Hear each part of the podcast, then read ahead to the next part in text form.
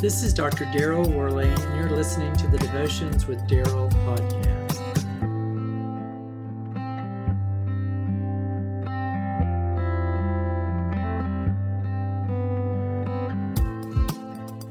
When you read about miracles in the Bible, such as the one described in Matthew chapter 8, 5 words inevitably come to mind. If we had been there. For some reason, we can't help it, but we actually prefer to believe that if we had actually witnessed it, somehow it would be easier to fully trust in the miracles of God. Instead, we try our best to imagine what it would have been like to be there.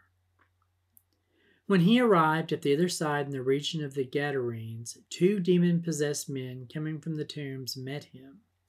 They were so violent that no one could pass that way.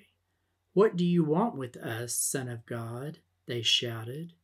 "Have you come here to torture us before the appointed time?" Some distance from them, a large herd of pigs was feeding. The demons begged Jesus, If you drive us out, send us into the herd of pigs." He said to them, "Go." So they came out and went into the pigs and died in the water. Those tending the pigs ran off, went into the town, and reported all of this, including what had happened to the demon-possessed men. Then the whole town went out to meet Jesus, and when they saw him, they pleaded with him to leave their region. That's Matthew chapter 8, verses 28 to 32.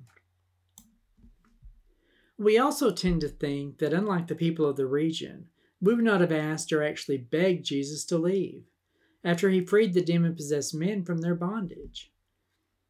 If we had been there, obviously we would have recognized the truth in the words that terrified the demons. Because the demons, they uttered and they recognized Jesus. They said, "Here is the Son of God in the flesh." If we'd been there, we would have dropped to our knees and worshipped him as God in that moment. At least that's what we think we would have done. It's easier for us to say this because we've studied the Bible and seen the whole story and know the ending. But those people were living in the moment and had no idea how the story would end. Those people who begged Jesus to leave were actually very much like the Israelites who Joshua led. They saw the power of God at work, but still turned from him. Jesus' demonstration of his power truly confronts us with his identity. He is the Son of God. He is God in the flesh, dwelling among us, whom even the demons fear. The sad truth is that the people's instinct encouraged them to drive him away rather than to embrace him. This most likely was because his power and holiness was really far too much for them to handle. We, unfortunately, are just like them. But Jesus is forgiving and rejects our attempts to push him away. He helps us to see that we are like our predecessors, and possibly even worse.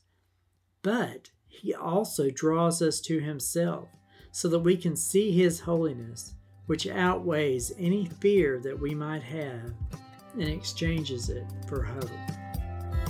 For you see, our hope is in our Savior, Jesus Christ.